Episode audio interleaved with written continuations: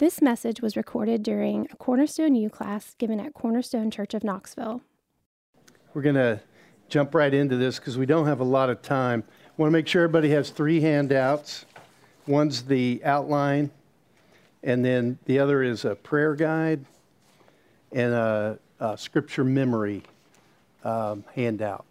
So I'm not sure how much we're going to get into all this because we just don't have a lot of time, but I want to make sure you have those. Thanks. Really appreciate you being here. Glad to be together. Uh, so while everybody's getting settled, get some coffee and I'll uh, pray for us. Father in heaven, thank you for this day. And I, I thank you for the desire uh, that is so evident in the hearts of everyone here this morning their desire to know you and to have fellowship with you and to have devotions with you, Lord, and to change and to grow. Those desires are evident just as they've humbled themselves and come this morning. So I, I pray for your blessings, Lord. I pray that you draw people close to you and they'd be encouraged in their soul. Uh, Father, I know that you don't just invite us into your presence, you're eager to have fellowship with believers. And I, I pray they'd be encouraged today. Pray you'd accomplish your purposes.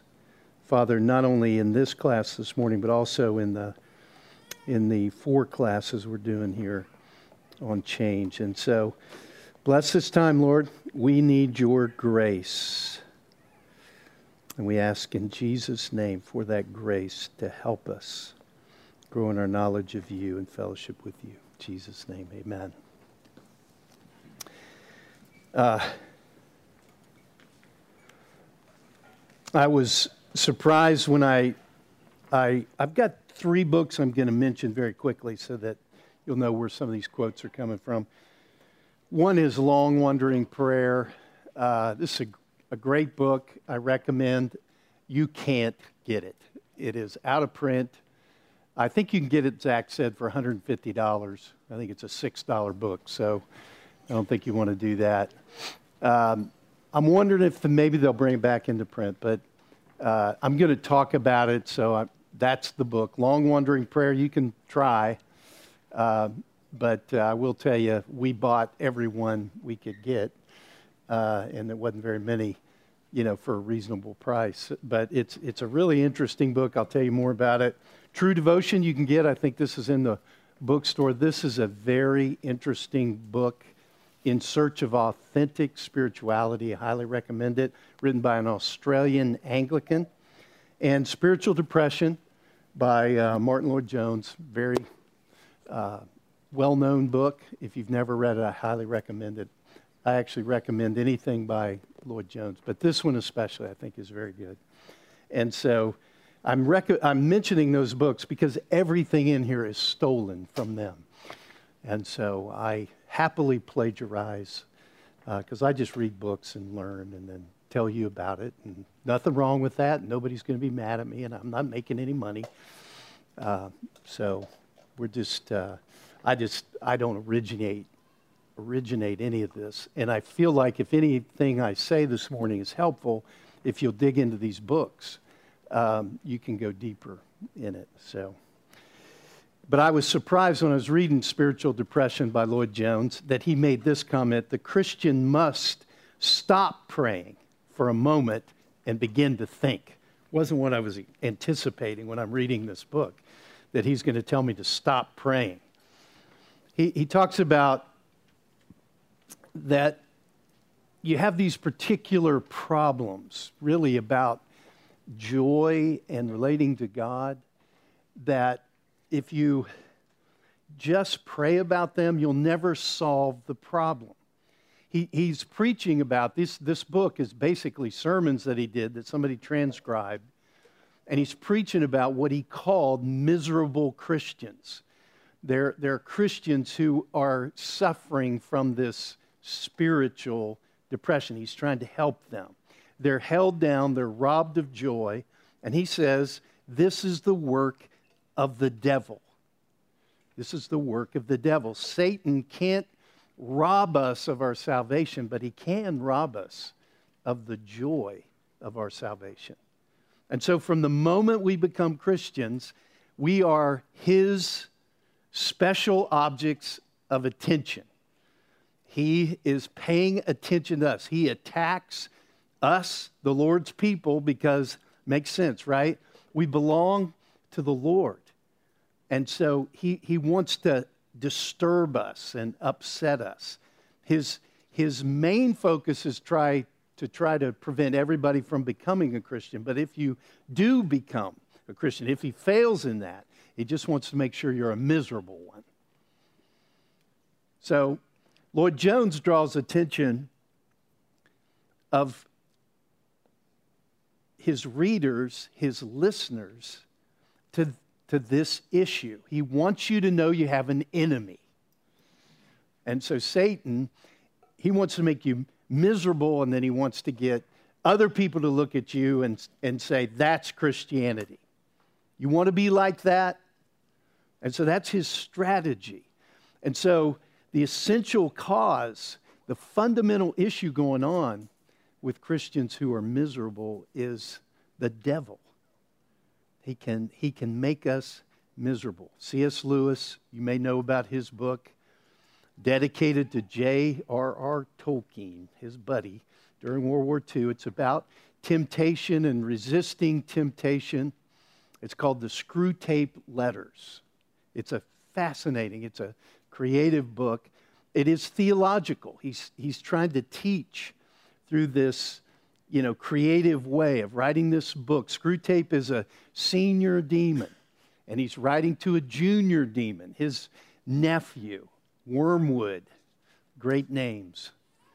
And Wormwood's responsibility is to make sure that a particular British man, referred to as the patient, is damned to hell forever. That's his job. And so these these are letters that reveal Satan's strategy. And he says here, and it's, it's on your outline, there's a quote Has, has no one ever told you? So this is Screwtape telling Wormwood. Hasn't, has no one ever told you about the law of undulation? The repeated return to a level from which they repeatedly fall back, a series of troughs and peaks. If you had watched your patient, in other words, just people, human beings, me and you, if you had watched your patient carefully, you would have seen this undulation in every department of his life his, his interest in his work, his affection for his friends, his physical appetites all go up and down. As long as he lives on earth, lives in this fallen world, as long as we live here, periods of emotional and bodily richness and liveliness will naturally alternate with periods of numbness and poverty. One of the most important lessons we need to learn as disciples of Christ is that we have to master our moods. We have to learn that living by faith means tenaciously trusting God and His words even when our feelings are, do, are, are pushing us the exact opposite direction. So, I'm supposed to talk to you about true devotion. And I just think this is critical that you understand this natural tendency for all of us. For some, some it's more uh, difficult, but we all have this tendency. I, I included this um, quote from Matthew Henry even winter seasons contribute to the fruitfulness of the earth. The, the point is, God is at work during those times. And this is why we talk about spiritual disciplines and we talk about perseverance. As a Christian, it is absolutely essential. Otherwise, wormwood is going to get you. We live by faith and not by sight. We live by faith and not by feelings. There, there are a lot of Christians who essentially or functionally are mystics. They base God's work in their lives on their experiences and emotions too much. One of the one of the things I strive to do, and as a pastoral team we strive to do more than anything else, is say to you, God is at work in your life. Listen, I'm going to go out on a limb here. This is actually not a limb. I'm going to tell you right now the fact that you're here this morning tells me God is at work in your life. The Lord, you didn't come here. You didn't, this isn't your sin nature in action. It's got you here this morning to talk about true devotions and change at nine o'clock in the morning before church began. God is at work in your life. And I love to tell people that because it's so encouraging. And He's at work during bad times. In fact, God is often at work most powerfully in our lives when it doesn't feel like it. We, we often discern that this is the, the truth after the fact. That's been my experience. So you feel bad, you feel like God is absent, you feel like He's not with you, you feel like it's the worst moment. And then when you look back, you realize, no, He was, that's one of the most significant times I've ever had in my life. I've learned to trust God in those moments, even though my feelings are saying exactly the opposite of what is, what is true. And so we often miss the, the presence and activity of God because we're looking like a mystic for some sort of special God feeling. And that's, that's from this, this book. That's the word he uses. This, we're looking for the, he talks about mystics a lot. He's trying to get at true spirituality. And he said, we, we, We're looking for this God feeling. And that comes only when everything's going well. But often, God is at work in the midst of difficult times. Uh, here's a quote from a 17th century Puritan who were very, very discerning pastors, Thomas Brooks. It's a very great mistake, it's in your outline, among many weak, tender spirited Christians to think that they have no communion with God, except they meet with God embracing and kissing, cheering and comforting up their souls. And oh, that all Christians would remember this once for all. That is, that a Christian may have his real communion with God in a heart humbling way. In other words, when he's not feeling it, as he can have in a heart comforting way when he is feeling it. A Christian may have as choice communion with God when his eyes are full of tears as he can have when his heart is full of joy. Does that make sense? Our fellowship with God isn't dependent on our outward circumstances. It, it can just be experienced in different ways in different situations. But the truth is this God's presence is never withdrawn from us. How do I know that? Because I, I have a God feeling? How do I know that? Because it's the promise he's made in his word. Jesus said, I will never leave you or forsake you. He said, I am with you always. Isaiah 41:10. Do not fear. Do not be anxious. Do not be dismayed. Don't anxiously look about you, because I am your God. I will help you. Surely I will strengthen you. Surely I will uphold you with my righteous right hand. I am with you. So we know it. It's not that we always feel his presence. That's what James says in James 1, verse 2. Count it all joy, brothers, when you meet trials of various kinds, for you know that the testing of your faith produces perseverance, steadfastness, discipline. It helps. The Lord is at work. Our faith is proved through these trials. Lloyd Jones says you must stop praying at times because your prayer may just be reminding you of the problem and keeping your mind fixed on it. So you must stop praying and think.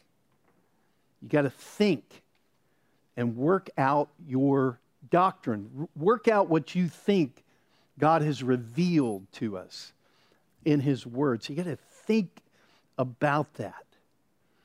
I often find that people that are struggling, they're, they're miserable Christians. They're lacking joy. They want to be unique. They want the problem to be very special. They, it's like they come to the table analyzing sometimes themselves. Uh, they're introspective and they, they want, now, I'm different than anybody else you've ever talked to. And you know what? That's never the case. We're all so similar. Yes, we have what I like to call characteristic flesh. We have sinful tendencies that are, you know, we're all different in a sense, but there's there's not like, oh, you're the special one that none of the promises of God work for you. They work for everybody, but not you. Because your background, your upbringing, your sins. So, one of the big ones, and this is kind of an application point, is you know, people, they just think they've committed the worst sin in the world and God can never uh, help me. He will never give me joy. I'll never have, I'll never be, you know, like Sherry Kittrell that just is always in heaven. You know, she's just always there. Uh, I'll never be like, you think of the person you think is the most spiritual, the most wonderful Christian you've ever known. I'll never be like them because well, that's wormwood at work in your life. And listen to Apostle Paul in 1 Timothy 1. I thank him who has given me strength, Christ Jesus our Lord, because he judged me faithful, appointing me to his service. Though formerly I was a blasphemer, a persecutor, an insolent opponent, but I received mercy because I had acted ignorantly in unbelief.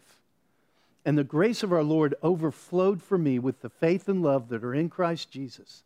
The saying is trustworthy and deserving of full acceptance. Christ came into the world to save sinners, of whom I am the foremost.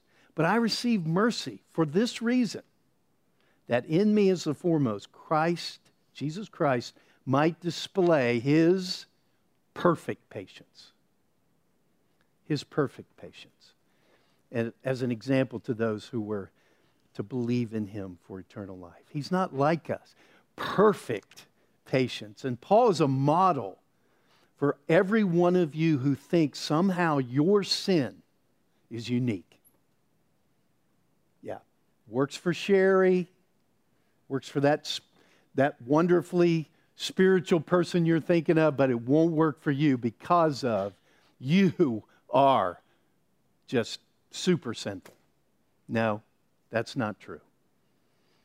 Paul says, I was the foremost, and I, I was the foremost, and God saved me and gave me his grace and mercy so that you could not say that. So it, it's not, you're not miserable because your sin is so bad that grace can't redeem you. You can't have fellowship with God. It's really a matter of faith. So, all this is introduction. I was trying to think of a way to encourage your prayer life. And I didn't want to do what I've done. If you look in your outline, in the True Devotion Prayer Guide, I have, the, I have promises in there. I always go through those. Those motivate me. I've memorized all those things. I use them all the time. They will motivate you. But, but I was trying to think of a, just a new, fresh way to encourage you to pray. And so this is it. I want to build your faith that there is nothing that is going to keep you from access to God, not because of you, but because of Christ. And so, in fact, in the outline, uh, which I'll try to get through, if you, if you go to How to Pray on page two, if you say, see, uh, you start off with a confession of need. Number two is a confession of faith in the gospel. really, what that is, is preaching the gospel to yourself, okay? And I recommend you do that several times a week, daily if you can. I, I don't do it daily, but boy, pretty close to daily. I preach the gospel to myself. I've got verses that I memorize, and I just review the gospel. A lot of times I'll, I'll, I'll just review my conversion. A lot of times I'll just review um, atonement, um, Christ living a life that now his righteousness is counted as mine and my sins are counted as his. We're going to lose time if I start doing this. But I want to encourage you to think about the gospel, consider the gospel. It's not, the gospel isn't for you, you know, so that, okay, you come to Christ, now you don't need the gospel anymore. You need the gospel every day. I love the gospel. I love to review the gospel. I need forgiveness every single day. I sin in so many different ways thought, word, and deed every day. There's not a day that goes by that I don't need the gospel. But I love to preach the gospel to myself. There's no condemnation for those who are in Christ Jesus anyway. I'm going to lose time here if I get off on that, but that is what that point is about is preaching the gospel to yourself. And so you, you need f- forgiveness. Hopefully that will motivate you so that we can talk about prayer. And number 2 here is long wandering prayer. I heard about this book from Kevin DeYoung, and I forget the comment he made. I wrote it down somewhere. Um, he said it was the best book on prayer he ever read. that makes you happy because you can't get it, right? Uh, it's out of print, unavailable. I have a copy. uh, well, let's see. Maybe I didn't write it down.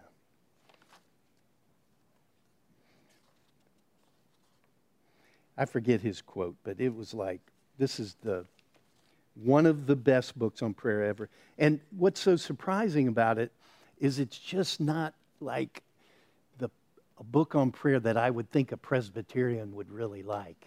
Okay? You know, this is the kind of book that a charismatic really likes right here. Uh, the guy, I think, is a Baptist uh, pastor, and uh, he's definitely not on the same page in some doctrinal uh, positions.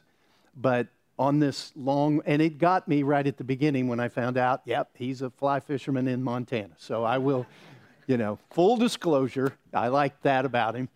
But he talked about long wandering prayer, and he really captured what I love to do, what I have done almost since I was converted. And he put it into words. He said it really well, and he did it with a biblical background. So, Friday, in preparation for this class, I went to the, uh, the Great Smoky Mountains National Park, which I actually own. It's mine. Uh, you can go, but uh, it's mine. And I just spent the day long wandering prayer. I had a couple specific things I was uh, going to pray about. Um, but one of the main things was this morning. I just wanted to uh, prepare for this morning. And so I spent the day uh, long wandering prayer. And, and, this book captures it. Um, DeYoung just did a message. You can listen to the message on um, his church's Christ Covenant Church in Charlotte or you can go on Clearly Reformed, which is his resource page. Actually, I couldn't find it on Clearly Reformed, so I think you need to go to the church. But it's called Long Wandering Prayer. And he talks about, he's challenging his church and saying, I want to encourage you to take two hours and pray. So, the idea with this outline that I've always encouraged the guys with uh, when we've done these classes is like if you have this outline or if you have this memorized, you can take a hike. You can take a half day hike. And he, DeYoung talks about going five miles out and five miles back. He's in very good shape. And uh, spending hours in prayer. So he's challenging his church It's an evening meeting, not a morning meeting. So they're Presbyterians. They meet on Sunday night.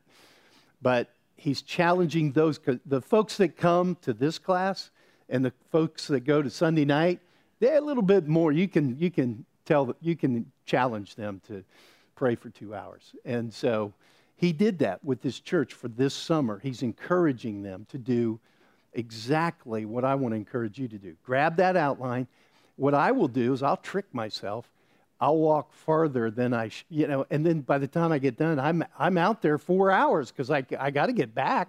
And by the time you, you know, you're kind of out of desire to pray, you don't really have anything else to pray. Well, what else are you going to do? You just pray. Okay, we'll pray some more. Next thing you know, you've prayed for a while. It really serves your soul. So that is what this book is all about. And I, I want to encourage you to give it a go. It may not be five miles out and five miles back. It may be, you know, 100 yards out, 100 yards back. But spending time. And a lot of people talk about walking. I love to walk and pray. But on Friday, so there was a couple things I, you know, I experienced God on Friday. One, one of the things I, I was concerned about was I had had um, uh, cousins' night. We have all our grandkids in and babysit them. And I w- felt like I was impatient with um, my grandkids. And so I had really forgot about it. But when I was on Friday and I was you know, long wandering prayer, the Lord brought this up, and I was able to confess I was impatient. And so these little these little six year olds will get it out of you, you know, if it's in there. And I just felt like I was impatient. I felt like I was corrected gently, but also encouraged. Like that's where I'm going to focus my attention. Is I want to grow in patience. So I want to see these cousins nights. Here it comes, and I want to grow. I want to be patient. So you, we just read this verse, and it, it comes from this because he has what? You weren't listening. Perfect patience. Very good. I do not have perfect patience, but he has perfect patience. So the Lord was just stirring this, and then I was going to get each of the grandkids that I felt like I sinned against and confessed to them. Grandfather was impatient. Forgive me. So I got some donuts and went to their house, and um, they were so glad to see me. I thought they don't, they, they're not even going to know what I'm talking about. And um, they've already forgiven me. They didn't even, they weren't offended. And I just thought that was very kind of the Lord. And it may have been the donuts. I don't know. or the chocolate milk. Uh, but I just felt that's the Lord at work in my life. I want to grow. That's what this class is all about. I just want you to see how God used long wandering prayer to deal with me and, and I think it's critical. I think it's important. I don't think it's discouraging. And I, I just want to encourage you with that. So we're going to look at Psalm 55 very carefully. That is the psalm that, one of the psalms that he looks at. It's also the psalm that DeYoung looks at in his message. And it's, it's really an example. You know, when Paul says, when Paul says, uh, pray without ceasing. Okay? Well, go for a long walk and get away for a few hours. The, the Psalms are the, the prayer book of the Bible. God's people have been praying the Psalms for thousands of years. And if you've read the Psalms and prayed through them, you've noticed they really stretch our definition of prayer. And that's his point in this book. He, if you, he, he says, think about Psalm 23. David starts out talking to himself The Lord is my shepherd, I shall not want. So he doesn't address God specifically like we normally think of prayer, does he? Until he says, Even though I walk through the valley of the shadow of death, I fear no evil, for you, you, now he's second person singular, he's talking to God, you are with me. The whole psalm is prayer, but how can it be prayer if David shifts back and forth, talking to himself and talking to God? Jake's going to teach today on Psalm 42 and Psalm 43. That's, those are the Psalms that Lloyd Jones's book on spiritual depression are based on. And in Psalm 42, the, the psalmist isn't named, but he begins with the second person singular. As a deer pants for flowing streams, so pants my soul for you, O God. But the prayer shifts immediately to the first person. My soul thirsts for God, for the living God. And so if you follow the model of the Psalms, your, your prayer is going to be much more than just talking to God. It's going to be different. And you're going to have this inner dialogue, running dialogue in the presence of God. Hanson says many of the Psalms appear to be poetic compressions of hours alone, wrestling with God and, and wrestling with yourself, your troubled soul, even with enemies, as we'll see here in Psalm 55. So look, look in verse 1 Give ear to my prayer, O God. So he begins directly speaking to God Give ear to my prayer, O God. Hide not yourself from my plea for mercy. Attend to me and answer me. I'm restless in my complaint. I moan. He's, he's experiencing this because of an enemy. Verse 3 I am restless in my complaint and I moan because of the noise of the enemy, because of the oppression of the wicked. For they drop trouble on me, and in anger they bear a grudge against me. And his pain is so, so bad, verse 4, it feels like he's facing death. My heart is in anguish within me. The terrors of death have fallen upon me. His troubles are so bad. Fear and trembling, verse 5, come upon me. Horror overwhelms me. So, so he's confessing to God what he's told himself in this crisis. He wants, he wants to escape. Verse 6. And, and, and escapism is a common temptation for believers. So they get in trouble. We want to escape. What do we do to escape? Well, maybe you go to the movies. You know, maybe you turn to alcohol. There's, there's different ways. Maybe it's hanging out with the wrong friends. Or get your mind off of it. That's what he wants to do. Verse 6 I say, Oh, that I had wings like a dove. I'd fly away and be at rest. Yes, I'd wander far away. I'd lodge in the wilderness. I'd hurry to find a shelter from the raging wind and the tempest. So he's just, this is a poetic way of communicating. He's troubled in his soul. He wants to escape. He calls on the Lord then in verse 9 to discredit his enemies. They're wreaking havoc in his life. So he says, Destroy, O Lord. Verse 9, divide their tongues. For I see violence and strife in the city. Day and night they go around it on its walls, and iniquity and trouble are within it. Ruin is in its midst, oppression and fraud. Do not depart from its marketplace. He's, he's telling us these are the enemies, this is what they're doing. He's got this long, wandering prayer, and he's just going back and forth. Now he's talking about his enemies. then his, he, he feels differently. His mood shifts from desperation and anger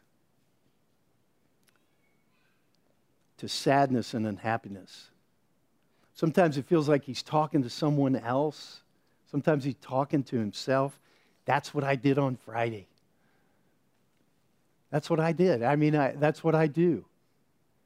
And, you know, long, lingering prayer and your mind's able to drift and you're able to be honest with God, look, He knows our thoughts, He knows us, He knows everything about us, and He is the one being we can share our hearts with. That's what David's doing. So when you read these Psalms, you go, man, man should you really be saying that to you know, God? Well, that's exactly what he does. And this is our prayer book. And we should follow this example. He's, he's got this friend that has turned on him. And he's, he's got like a conversation going with this enemy that was his close companion. Verse 12 It's not an enemy who taunts me, then I could bear it. It's not an adversary who deals insolently with me, then I could hide from him. But it's you, a man my equal, my companion, my familiar friend. Imagine what that's like. Some of you have had that happen. I've had that happen. We used to take sweet counsel together. Within God's house, we walked in the throng. And then, verse 15, he curses them. Let death steal over them let them go down to Sheol alive, for evil is in their dwelling place and in their heart. How can David, how can this be in the prayer book for us? How can he do this?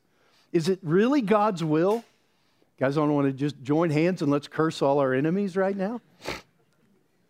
Are we supposed to call down fire from heaven on our enemies? Is that what we're being taught? Or is this David?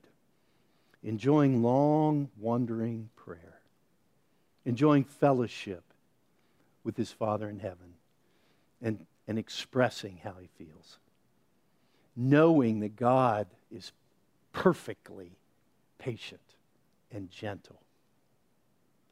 He'll convict him of sin, but he can share his heart. He, he curses his enemies because that's how he feels.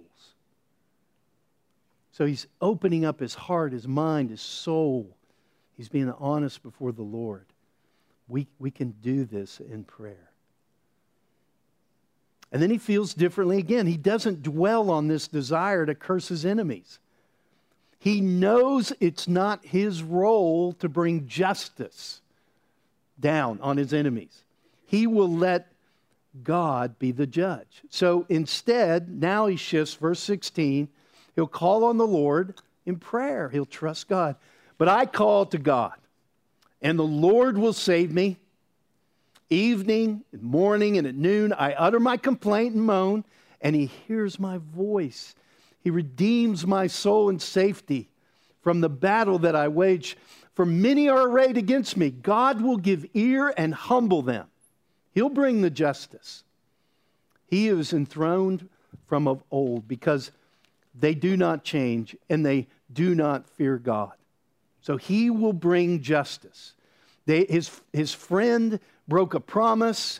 He was talking, he was slandering him behind his back, schemed against him. Imagine how, what David was feeling. That's why he felt so wrong. So, verse 20 my, my companion stretched out his hand against his friends. He violated his agreement, his covenant. His speech was smooth as butter, yet war was in his heart. His words were softer than oil, yet they were drawn swords. You know, at this point, it's hard to say who he's talking to. It feels like now he's preaching, he's teaching us, he's teaching the congregation of God's people. He's teaching us what it's like. He's talking to them in his mind, he's imagining this conversation. And then we come to verse 22, which is a highlight verse in all the Psalms Cast your burden on the Lord, and he will sustain you. He will never permit the righteous to be moved. That's a promise. It's a repeated promise in the Psalms, isn't it? And then he shifts back to talking to God. Finally, verse 23 You, O God, you'll cast them down into the pit of destruction. Men of blood and treachery shall not live out half their days, but I will trust in you. Hanson writes this, it's in your outline. Psalm 55 is a prayer that is a story of prayer. It recounts, in short, what David prayed at length. It's a poetic compression of a long and arduous prayer. And this explains the dramatic shifts in address and in personal mood in such a short space. For instance, praying in utter honesty, David calls a curse on his enemy. Doesn't last long. Doesn't exactly say that he repented of this outburst, but his mood swings to the confession that he will instead trust God to protect him, to vindicate him. So he changed from being like, remember James and John in the New Testament. Lord, do you want us command fire to come down from heaven and consume them? So he went from that to the good sense of the Apostle Paul, Romans 12. Beloved, never avenge yourselves Leave it to the wrath of God, for it is written, Vengeance is mine, I will repay, says the Lord. It's not unusual for the Psalms to move like this. So think through that. Consider that and take a long walk. Take a, take a little Bible with you and read through it. And, and learn to have this inner dialogue with God. Here's what DeYoung says there is freedom, great freedom in this kind of prayer. Remember, this is a Presbyterian. Yes, when Jesus taught his disciples to pray, there's a certain way and certain kinds of petitions that he taught them. But that's not to hem us in. Remember when we went through the Beatitudes and we looked at the Lord's Prayer? It's not to hem us in. Those, those are not the only words we can use. So this outline is to serve you, and it will serve you but it's not to hem you in. The point is that generally, praying to our Father in heaven is making petitions, asking for things. But the Psalms, in the Psalms, we see a different kind of prayer, a broader definition of prayer. In fact, in its broadest definition, here you go, we might think of prayer like this prayer is a form of thinking in the presence of God according to the Word of God by the Spirit of God through the Son of God. That's a good definition of prayer.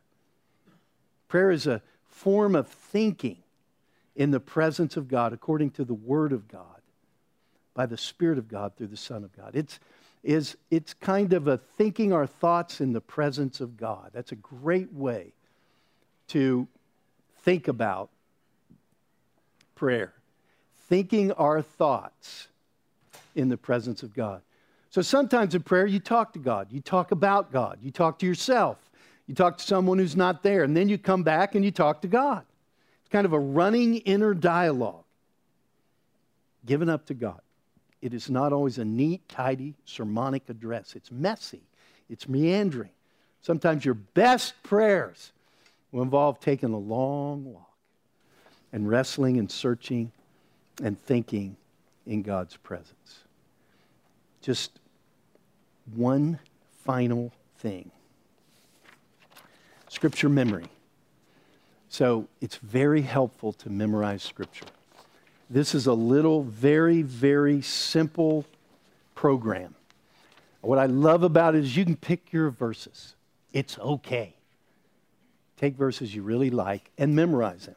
So you see, it says once a day for seven weeks then you transfer that verse over to once a week for seven months. You get done, you'll probably never forget it. It's very simple. Start out with a couple verses. I've started out with verse and I and, and I don't know what it is, and I've gone, I'm not going to get this one. I it's not working. And I just move on to the next verse. There's some verses that are easier, some are harder, but just memorize some verses. Because then when you go on that long wandering walk, they just, I just have them just come back up to me. And so you can enjoy fellowship with God in Christ. Father, thank you today for your kindness and your mercy. We are so glad that you invite us into your presence. I pray, Father, that you would fill us afresh with your Spirit and draw us to yourself, and that we would enjoy communion with God. These folks, Lord, I pray for them. They've humbled themselves. They've sacrificed to come this morning. I anticipate, I give you thank it, thanks in advance for testimonies of how this has served them, this time in Psalm 55, and that they have drawn closer to God as a result. I pray for good fruit, Lord. In Jesus' name, amen.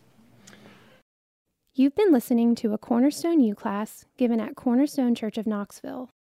Cornerstone U exists to have our minds renewed by the Word of God, to see who God is, and to live in light of His Word and Gospel. To find out more about previous Cornerstone U classes, visit us on the web at www.cornerstonechurchofknoxville.com forward slash cornerstone dash U.